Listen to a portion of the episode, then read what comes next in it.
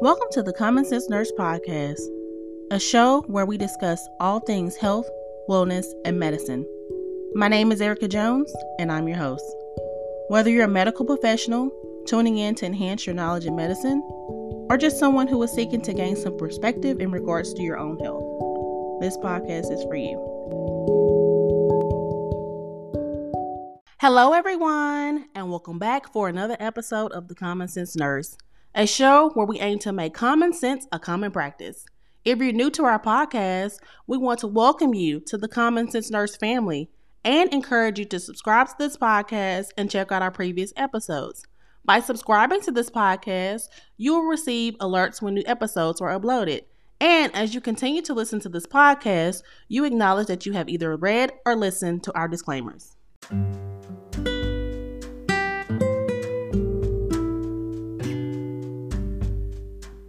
Today, we have a breast cancer survivor joining us to share her personal journey on how she made remission her mission to survival.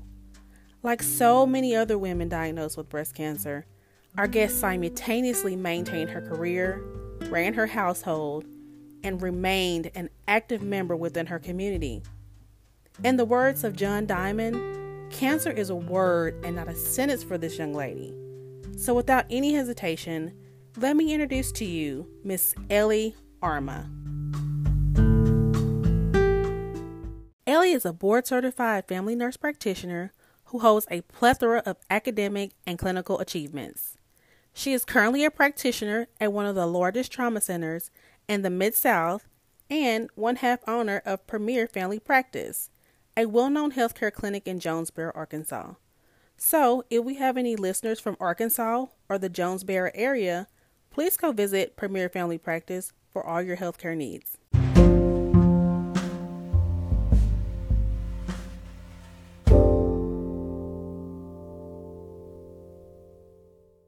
Hey, Elly, I know I've already introduced you to our audience, but before we move forward with our conversation, do you have anything you want to say to our audience?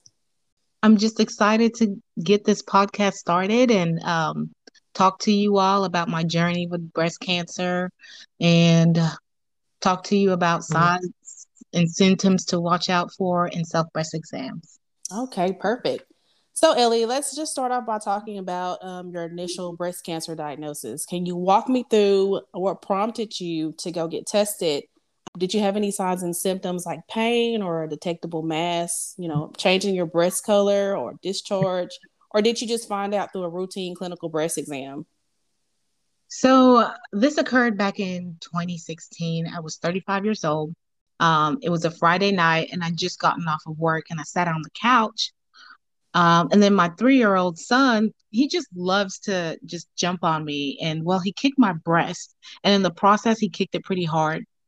Um, and I get to feeling, I'm like, whoa, what is that? I get to feeling my left breast. I'm like, what is that?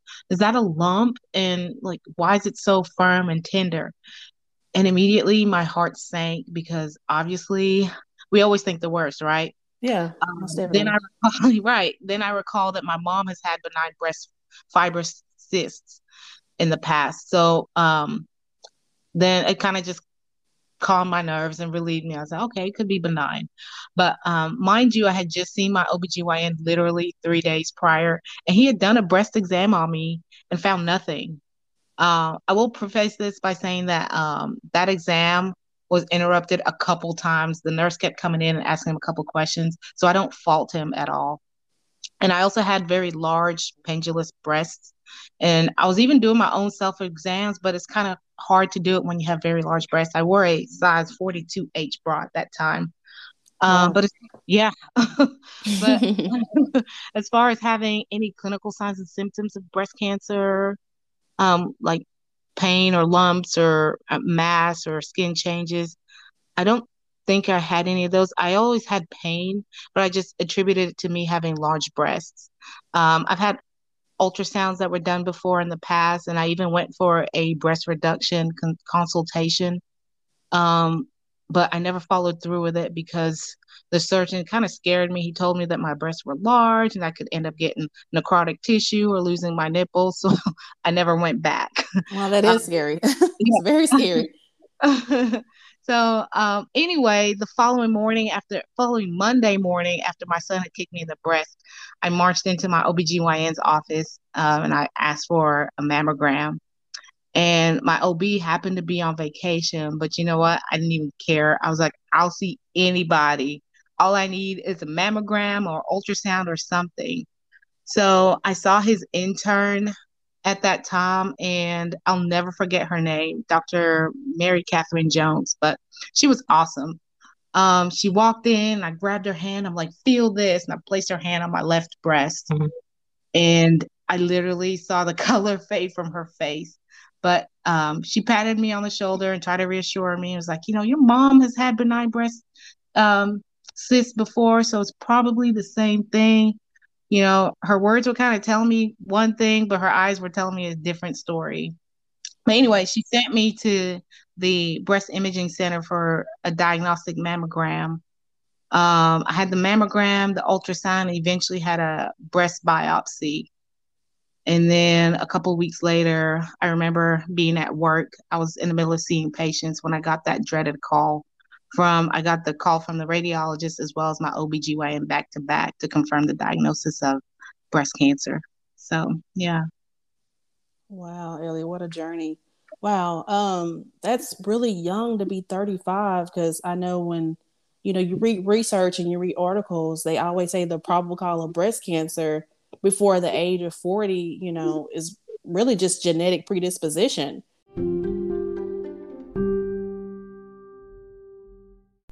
So, were you tested for breast cancer genes such as BRCA1 and BRCA2? They did. So, um, I have one paternal aunt that means on uh, my dad my dad's sister and um and she was postmenopausal when she was diagnosed and I also have a paternal cousin which is also my dad's niece um, she was also diagnosed with breast cancer. So both of them were diagnosed with breast cancer and they died at an early age due to breast cancer. Unfortunately for them, they resided in Ghana and Africa. So um, I don't know if they got the care that they needed, but um, I did get BRCA gene testing just due to the fact that I had a genetic predisposition um, to breast cancer. So after I got my diagnosis and was set up with my um, breast surgeon and I was waiting for my mastectomy surgery. I had a genetic testing done at my local geneticist office. Um, so pretty much the genetic testing is like a it's a blood test, right? That looks to see if you have a mutation in your DNA that re- that increases the risk of breast cancer. And those mutations in the breast gene are the BRCA1 and BRCA2. So BRCA stands for uh, breast cancer gene 1 and breast cancer gene 2. So pretty much they're looking for those mutations in in both those genes. If you're mm-hmm. positive for BRCA1 and BRCA2, it, it just puts you at a higher risk of having breast cancer. So luckily for me, um, my genetic testing came back negative for the gene mutation in BRCA1 and BRCA2. So what I will recommend for your listeners is um, definitely get a BRCA gene testing. Just make sure that you, or just the gene testing in general, just uh, make sure that you get your gene testing from a reputable company that doesn't sell your genetic data. And you know, speaking of that, just prophylactically getting the testing done, I'm not sure if OBGYNs or when you go get your pap smear or just a well women's checkup, is that a part of, you know, the clinical checkup? Typically, no. I mean, I guess you could do the the ones that are online. And like I said, I wouldn't recommend those ones, but typically no. You have to have a family member who's had breast cancer or ovarian cancer in order to get the BRCA gene testing. And I don't know about other gene testings, but the ones that are that sign that test for the BRCA gene one and BRCA gene two, you have to have a family member that's been positive with um, breast cancer or ovarian cancer. Um, yeah. Going back to um, your initial diagnosis, I know you said that you were actually rounding on patients when you received the diagnosis. How was that emotionally for you? Did you go through like the seven stage of grief? Were you in shock and disbelief and you know denial, anger, depression? Like, can you tell us about how were you emotionally? I know I would be an emotional wreck. Oh, um, I was definitely an emotional wreck. Um, I felt defeated when I got that diagnosis because yeah, I was in the middle of seeing patients. Um, but here I was, I felt like I was living my best life, and bam, out of nowhere, uh, I've been given the worst news anyone could ever get. You know, I have a at that time I had a three year old boy who was autistic, and I just think I may not be by his side. I had a dad who just had been diagnosed with having a stroke, and I was his navigator and support system. Um, I have a mom who I love dearly, and I was literally scared. Uh, yeah, I definitely went through the seven stages of grief. Uh, I was shocked to tell you the truth. I always prayed to God, God protect me, give me the spirit of life, and bless me to be around for my child, and help me live up to God, His plans. So it's like, why me? You know, I questioned him, which I think is pretty normal after um, getting that kind of diagnosis. But I was ready to fight, to fight for my life, for my son, for my mom, for my dad. Um, I put on the full armor of God and um, decided that this wasn't going to define who I was, and I was going to try and get rid of this this thing that was growing inside of me. So I tried to get my mind right, and I always remember referring to breast the breast cancer as this thing because I didn't want it to be a part of my body. And oddly enough, I felt that if it wasn't a part of me, uh, my body would see it as a foreign substance and attack it. It's weird, right? yeah. yeah. Um, I read a quote and I was doing some research about breast cancer. Um, a man named John Diamond, he said, you know, breast cancer is a word and not a sentence. So moving right along, um, what stage and what type of breast cancer were you diagnosed with? Yeah, um, so I had invasive ductal carcinoma, stage 3B, ER, and PR positive, HER2 negative with micrometastatic disease. That's a mouthful, right? Yeah, mouthful.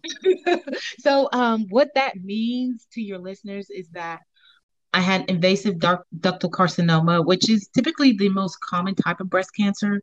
Um, this type of breast cancer, it starts in the breast milk ducts and then it kind of invades nearby tissue in the breast.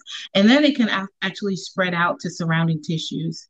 Um, and then once the breast cancer has spread to the tissues outside of your milk ducts, it can spread to other organs. Now, it's it's important to remember that there are several different types of breast cancer and they're typically broken down. We have invasive and non-invasive, and then there's in situ.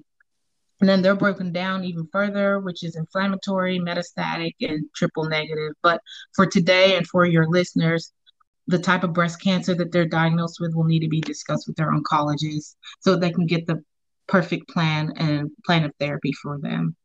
So we know that breast cancer conserving approaches have minimized surgical interventions um, by using radiation and chemotherapy to treat micrometastatic cancers. Um, can you tell me or talk to me about your treatment plan? Did you go through chemotherapy, radiation?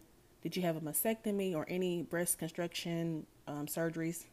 Yeah, right. So, um, as you mentioned, there are several breast conserving approaches, but um, due to my diagnosis, I I underwent a full double mastectomy, and that's where the surgeon removes the entire breast. Then I underwent chemotherapy, then radiation, and that was radiation to my left breast because that's where my um, breast cancer was. Um, so chemotherapy that uses uh, specific targeted drugs that destroy the cancer within the body, and then radiation uses the high-powered beams of radiation to target and kill the cancer. And so I um, initially I had mastectomy, bilateral mastectomy, which is on both sides, chemotherapy, and then radiation. And then once I was done with all that, um, I had breast reconstruction to kind of help restore the look of my breasts.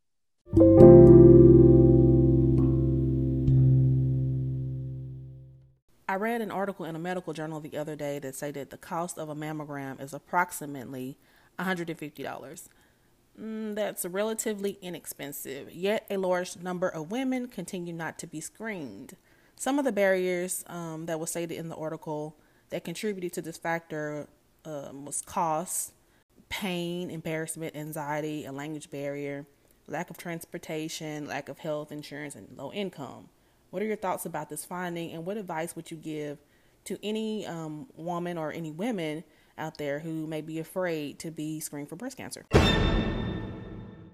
Yeah, I mean it's it's quite unsettling that there there are barriers that continue to exist today, right? Uh, when it comes to healthcare. My advice to women is to be your own advocate because early detection is it's it's really the key to defeating breast cancer.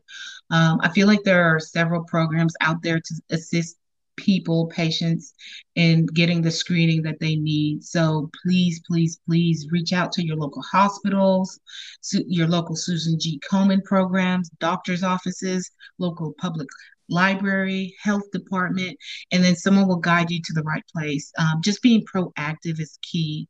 Um, whether you have the finances or the access to care, being proactive and just asking somebody.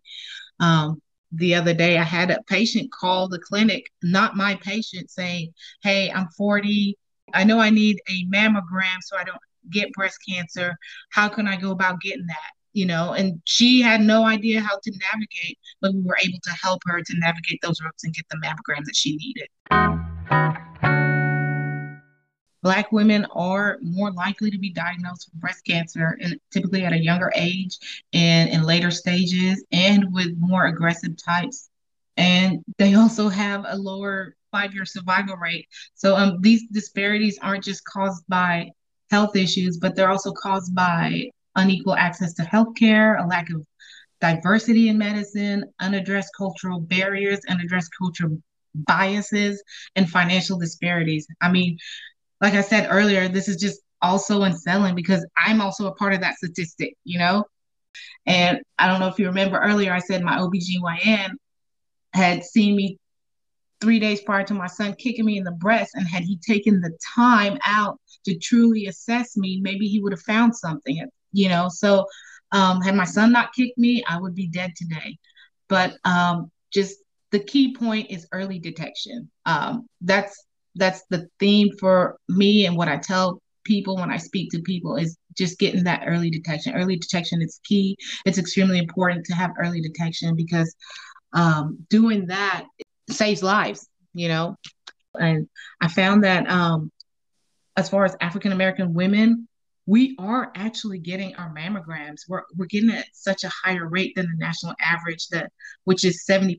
So African American women are getting their mammograms done at 70% and the national average is 69%. So what that's 1% higher, right? Yeah. So African American women are getting they're getting their screening, but um, I think one of the facts that we need to be clear on is that they get their screening and then they get the call back, but they don't go back. And so the screening has taken place but then there's an opportunity to have some impact on the disparity in terms of like the follow up or the follow through and the treatment and that accessibility. And so that's a major factor, right? So do it's, you think that they just don't follow through because they're scared? I know there's so, so much stigma behind you know treatment um you know hair loss. You know black women we are very particular about our hair. So hair loss just the fact that you're going to be sick all the time the nausea the vomiting cognitive impairment fatigue um you know skin changes. Um did you go through any of that? I mean oh, can... oh my gosh yeah the the side effects. Yeah. The, the side effects were were were pretty bad. I went through the um the nausea, the fatigue, my skin got darker. People don't tell you that. I had this mouth sores. Um, I had the cognitive, what, what we call chemo brain. Yeah. um, and just just the tiredness and fatigue. It, it was it was pretty bad. I ended up losing about 60 pounds going through chemo. So, um, and that was just to like, they also don't tell you that food tastes differently. I lost my sense of taste. So, not only couldn't I taste, but I couldn't eat because I had mouth sores. So it, it, was it was it was pretty bad, and I also had neuropathy, which is nerve um, nerve pain or nerve damage. So um, even to this day, I have neuropathy. I can't feel the my finger, the pads of my fingertips, and um, the pads of my toes are numb. So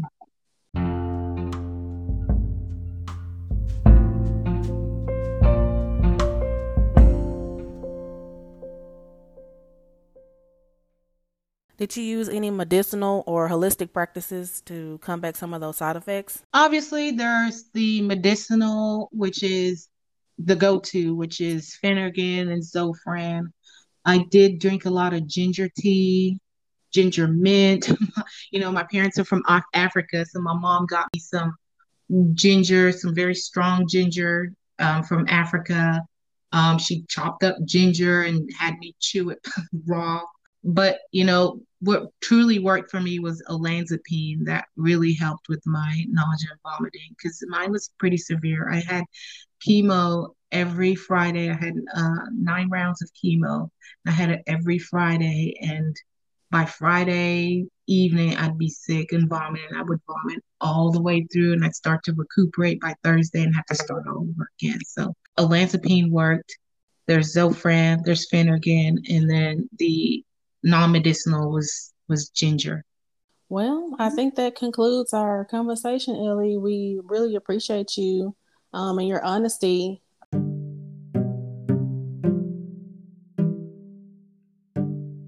Now, I'd like to move forward to the segment of our podcast called The Recovery Room. During this segment, we'd like to motivate and encourage our listeners by providing useful information and advice. About 90% of benign breast lesions are diagnosed in women between the age of 20 and 50. Although it is rare to be diagnosed with a malignancy prior to 30 years of age, it should never be presumed that masses and lesions found in younger women are non malignant. What advice would you give to your younger individuals who may detect a mass?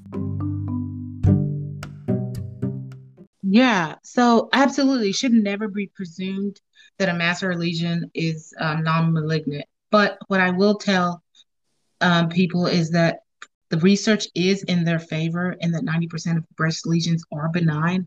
So continue on with your self breast exams. And when there is a concern, reach out to your PCP or your OBGYN for further testing.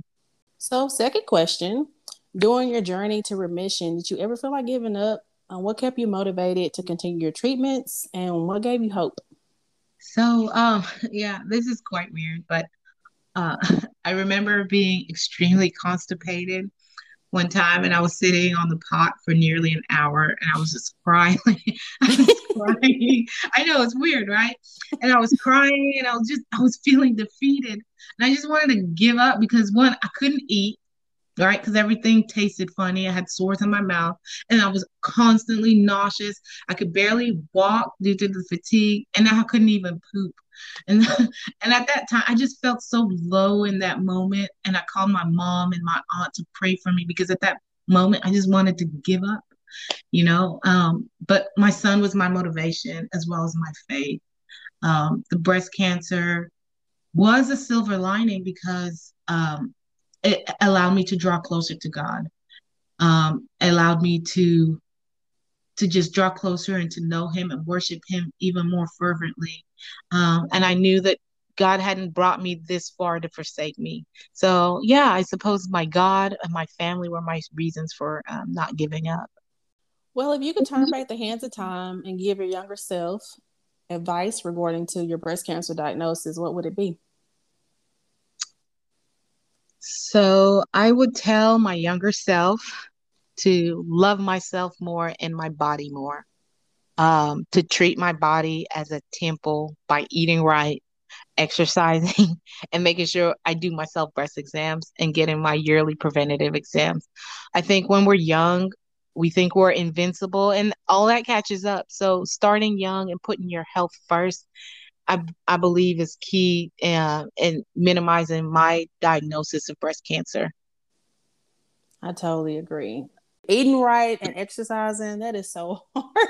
Definitely when you're a mom and you're working and you know you're running your household, it is just so hard to find time to take care of yourself because you're so busy taking care of everyone else, you neglect self-care. And that is very important. Self-care yeah. is very important. Self-care is is is completely important. And I wish that somebody had told me that when I was young, because I was the picture perfect of health. when I was young and you know I had gone through some stressors and I allowed those stressors to take a hold of me and I stopped focusing on my health. So had somebody intervened and said, "Hey, you know, you, your your body is important, your health is important, especially as a young African American female, you know. Um it's we have the highest rate of obesity in America, African American women. We also have the highest rate of education, right? So, um, black so girl magic. black girl magic. Let me tell you, black girl magic. So, um, African American women, we we are highly educated, and like when it, let's go back to talking about our risk factors right? So we're highly educated. So with us being highly educated what do we do? We push off having children yes. till we're in our until we're 30s right? And then with us being highly educated we also have we eat poorly. It's just known that us african americans we eat poorly. So we couple that eating poorly having children late um that all predisposes us to we're drinking because we're stressed drinking out, girl. and all of those are risk factors for breast right. cancer, guys. I'm trying to tell you. I'm telling you. So we need to start the conversation much younger with our younger girl, younger black girls that hey, your body is important, your health is important. Um, education obviously is very important, but you don't have to wait till you're in your 30s to have children. Um, you don't always have to drink. You don't always have to eat that cookie. You know, we eat foods that are high in fiber, high in fruit, less saturated fats, and just put your body first, put your mind first, and continue doing self breast exams. Continue going to get your preventative um, yearly health care assessments. And um, yeah, so starting with those conversations when they're younger, when we're younger, is also key. Okay, well, you guys heard it from Elly herself here on the Common Sense Nurse podcast. Elly, we thank you for joining us today and we oh, appreciate oh, your time. Oh, and we problem. cannot wait to hear from you soon and maybe on another podcast talking about another subject. I'm just throwing it out there in the air. Okay. but again, we thank you, Elly, and thank you hey, for your time. I appreciate you. Good okay. luck. Good luck. Thank you. Thank you. Bye-bye. Bye.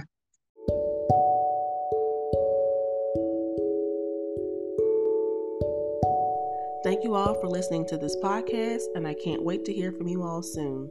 You can contact us on Instagram at the Common Sense Nurse or email us at the Common Sense Nurse at gmail.com. Before signing off, we want to remind you that we are here to educate and advocate. We are not here to replace the advice of your medical provider, so please refer to our disclaimers for further details.